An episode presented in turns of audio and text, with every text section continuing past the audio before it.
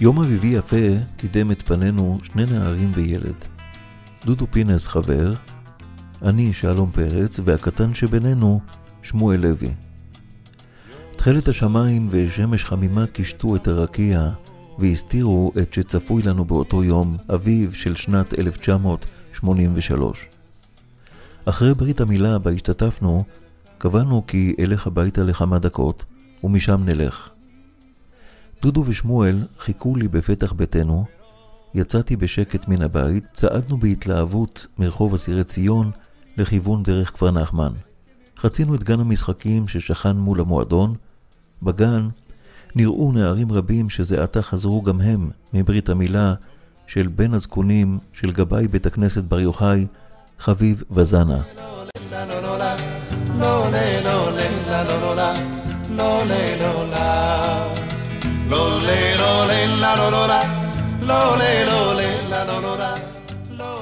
חביב, כשמו כן הוא, איש נעים הליכות, חביב על הבריות, אין מציאות בה תפגוש את חביב וזנה לא מחייך אליך, או שואל לשלומך ולשלום בני משפחתך, תמיד בסבר פנים אדיב במיוחד.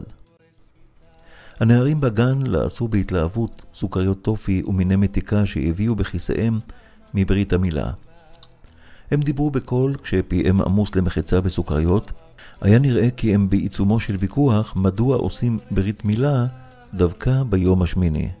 הסברתי להם כי כך ציווה בורא עולם, שמכיר היטב את יצוריו, וברא בני אדם שמקבלים מנגנון קרישת דם, רק ודווקא החל מהיום השמיני ללידתם.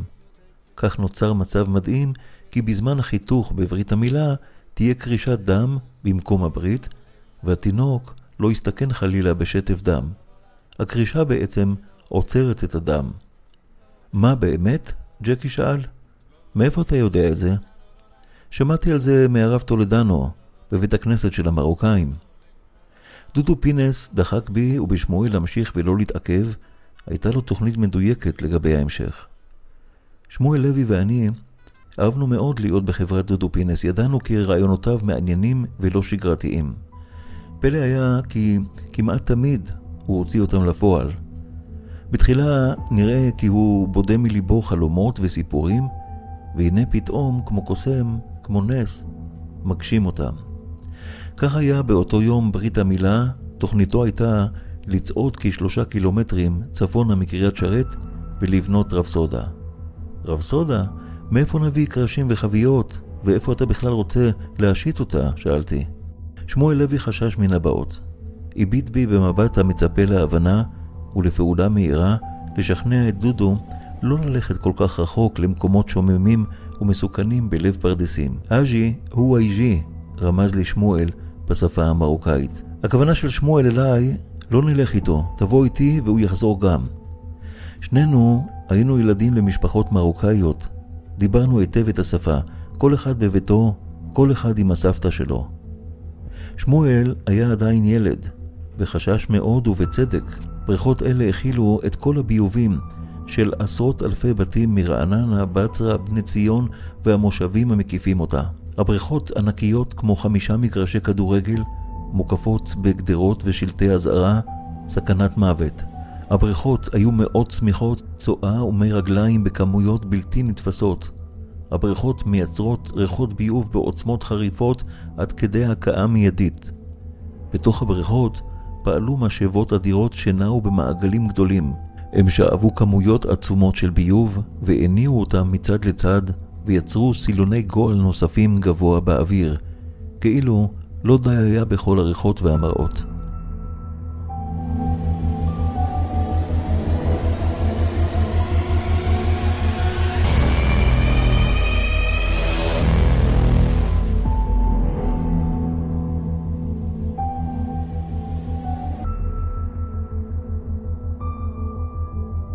חבל על הזמן, בואו נתקדם. דחק בנו דודו. אתם תהנו. נעשה רפסודה כמו באיים אבודים, אמר. שלושתנו צעדנו בדרך כפר נחמן, שהייתה דרך אספלט ברוחב של כמטר וחצי ובאורך קילומטר. כשנגמרה דרך האספלט, התחילה דרך כורכר, אשר גרמה לתחושת אי נוחות בהליכה עם סנדלים שנעלנו לרגלינו. אבנים קטנות הציקו לנו בעת ההליכה. דודו הנעים לנו את הדרך עם ידע מדהים על כל מה שראינו. נער אינטליגנטי במיוחד, מבין בכל תחום הבנה עמוקה ויסודית, וגם שיחותיו עם בעלי מקצוע מתחומים שונים גרמו לפלא מצידם. כיצד ילד קטן מבין כל כך טוב במנועים, בבנייה, בחקלאות, בחומרים, בהנדסת אנוש? כאן, בדרך לבניית הרפסודה, הוא הסביר לנו על טנדר סיטרואן ישן, הוא הסביר לנו שלרכב הזה יש בעצם מנואלה ואין לו סטארטר. ידית מיוחדת שמתחברת בקדמת המנוע, ומשם ניתן להניע את הרכב. לפתע הבחנו במשאית גדולה העולה מתוך הפרדסים בנסיעה מהירה מולנו. חששנו, המשאית התקרבה במהירות ולפתע עצרה לידינו בחריקת בלמים צורמת וברעש אימתני של מנוע ענק. נבהלנו. דלת המשאית הימנית נפתחה, ומתוכה דיבר איש בעל חזות מזרחית בעברית עם מבטא ערבי. הוא צעק בקול גדול, נלחם ברעש המנוע. ילדים, אתם במקום מסוכן מאוד, בתוך פרדסים. אין מי יעזור לכם. תיזהרו ללכת לבריכות של הביוב. מי שנופל בפנים כבר לא חוזר. ולמות שמה זה מוות אכזרי. לא יעשו לכם נס. לא כדאי לכם. יש שם משאבות ענקיות שמסוגלות לשאוב פיל, שאוהבות הכל. ההורים שלכם מחכים לכם בבית. דודו אמר לו, מה פתאום, אנחנו רק כאן וחוזרים. גם כאן מסוכן. אמר הנהג. הוא מיהר, תזכרו את מה שאמרתי לכם. סגר את הדלת והמשאית שעטה קדימה לכיוון קריית שרת.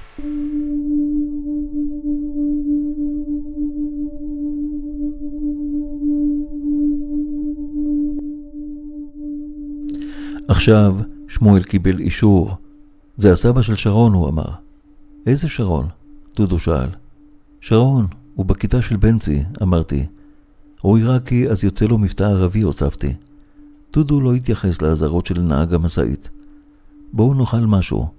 הוא מצא בצד הדרך קרש ארוך, חיפש קופסת שימורים ריקה, מעך אותה, וחיבר אותה עם מסמר חלוט שמצא, הוא הכין מכתפה של סברס.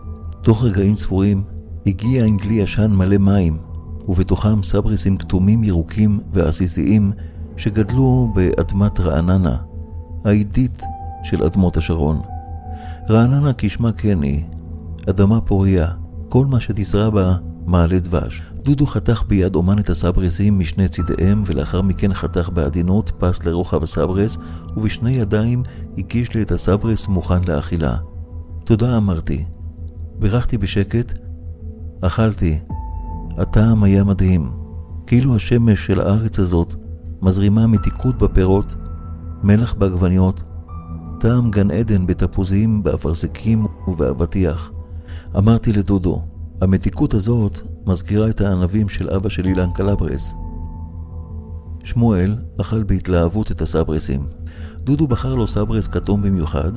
לאחר הפסקה של כ-20 דקות, המשכנו בהליכה של עוד כשעה עד שראינו מעבר לפרדס האנונה את האגמים. הם נראו מופלאים מרחוק, ממש כמו סצנה מסרט טוב.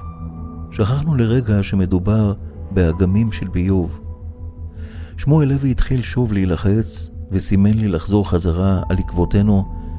דודו הבחין בו ואמר, אתה רואה את הגדר?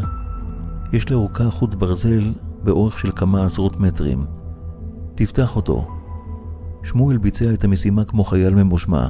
בינתיים, אני ודודו מצאנו שתי חביות וכמה קרשים, קשרנו את החביות לקרשים עם חוט ברזל. אני בחיים לא עולה על זה, אמר שמואל. אתה תקשור את חוט הברזל הארוך לרפסודה, ותשחרר לאט לאט, תוך כדי שאני ושלום שתים עליה, אמר דודו. בסדר, אמר שמואל. הוא אחז בחוט הברזל, אני ודודו דחפנו את הרפסודה אל מי השופכין, ועלינו מיד בכדי לא לבוא במגע עם המים הבוצעיים.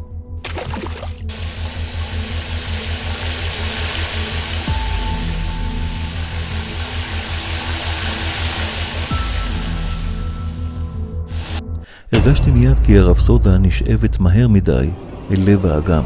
שם פעלו משאבות אדירות.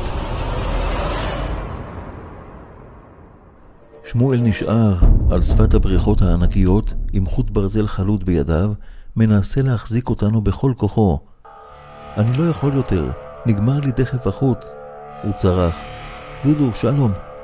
שמואל נשאר עם חצי מטר האחרון של חוט ברזל בידיו, הוא נאלץ להתקרב אל המים, מנסה בכל כוחו למשוך אותנו עם הרפסודה. שמואל, אל תעזוב, תמשוך אותנו חזרה, אמרתי. אני לא יכול, בכה שמואל. אני עוזב, אין לי ברירה, היד נקרעת לי. לא, שמואל, אל תעזוב, צעק לו דודו. אבל שמואל היה רק ילד, ובאמת, זו הייתה מטלה גדולה לילד רזה ושכיף כמו שמואל לוי. כבר ראיתי בעיני רוחי איך שמואל עוזב אותנו ואיך חלילה אנחנו נסחפים לכיוון המשאבות. באחת קטעתי את מחשבותיי וקפצתי מהרפסודה אל המים. מעוצמת הקפיצה הרפסודה הזדעזעה ודודו נאלץ גם הוא לקפוץ בלית ברירה. לא יאומן, צללתי אל תוך בוץ מימי ובו מוצקים רבים ודוחים במגע כתיפה רך. ניסיתי לשחות אל החוף והרגשתי כי עליי לדחוף מסע גדול של גושים מוצקים בכדי להתקדם. התחושה הייתה נוראית. הסחף היה ברור. הכיוון משאבות. קשה לדמיין כי נצא מהטינופת הזאת. הקרקעית הייתה ביצתית, רגליי שקעו בגיהנום הזה. הבחנתי בדודו בזווית העין. גם הוא ניסה להתקדם בקושי רב לכיוון היבשה. ביקשתי מבורא עולם שיציל אותנו בזכות ברית המילה בה השתתפנו. דודו הגיע חסר כוחות ליבשה, לא לפני שזחלנו בתוך ביצת הטינופת, עד שעלינו על קטע יבש ליד שמואל לוי. המראה היה מזעזע, צבעים מכוערים מילאו את פנינו ושערנו, הבגדים התמלאו בצואה וסנדלינו איבדו את צורתם מן הגועל. מיד התפשטנו מהחולצה, הסנדלים, ונשארנו עם מכנסיים. הסירחון היה בלתי נסבל. אך מה זה סירחון לעומת קבלת החיים במתנה? שמואל לוי התרגש ושמח כל כך שחזרנו. אז לא ידעתי את ההלכה שאסור להגיד דברי קדושה או להזכיר את שם השם במקום שיש בו ריח רע. בהתרגשות גדולה הודיתי לשם יתברך שהציל אותנו ביום ברית המילה של בן הזקונים של חביב וזנה.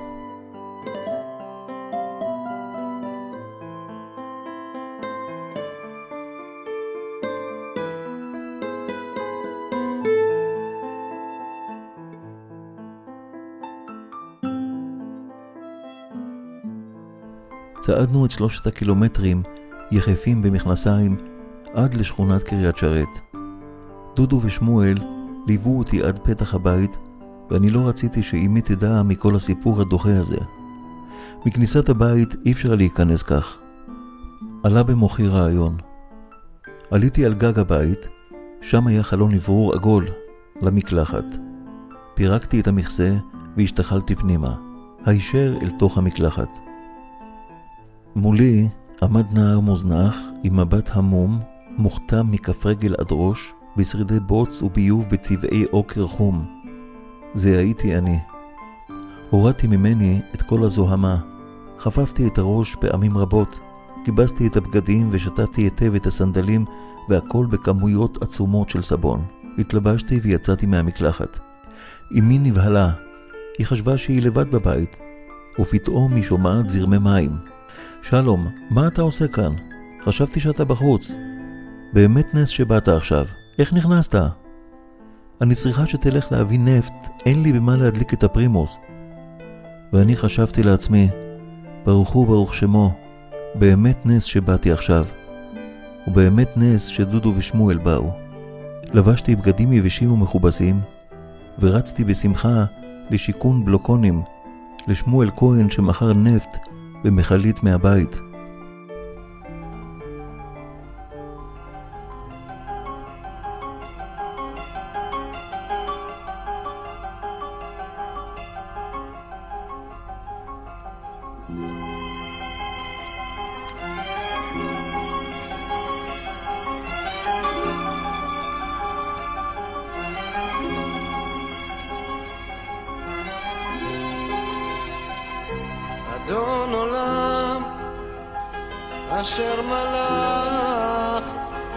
בטרם כל יציר נברא, עת נעשה בחפצו כל, אזי מלך, אזי מלך שמו נקרא, ואחרי ככלות הכל לבדו ימלוך נורא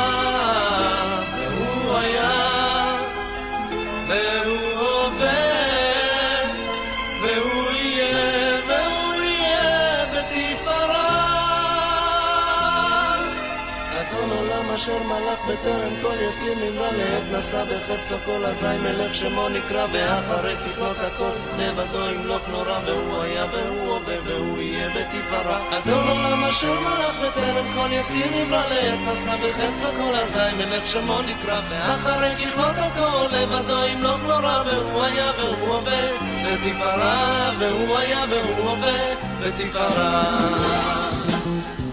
אדון עולם אשר מלך בטרם כל יציר נברא עת נעשה בחפצו כל. אזי מלך אזי מלך שמו נקרא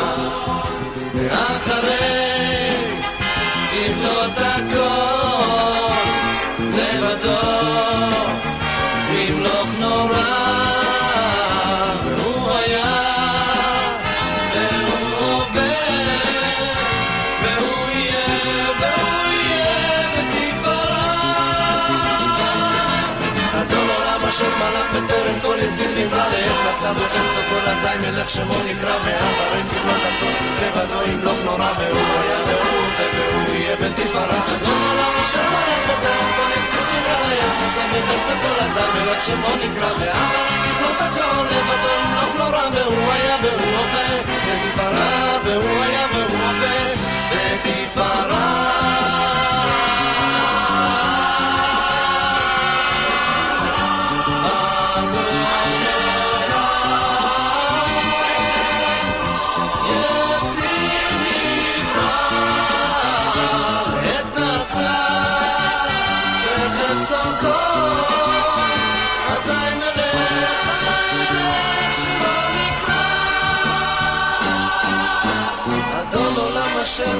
בטרם כל יציר נברא לעת נשא בחפצו כל אזי מלך שמו נקרא ואחרי כיפות הכל לבדו ימלוך נורא והוא היה והוא הווה והוא יהיה בתפארה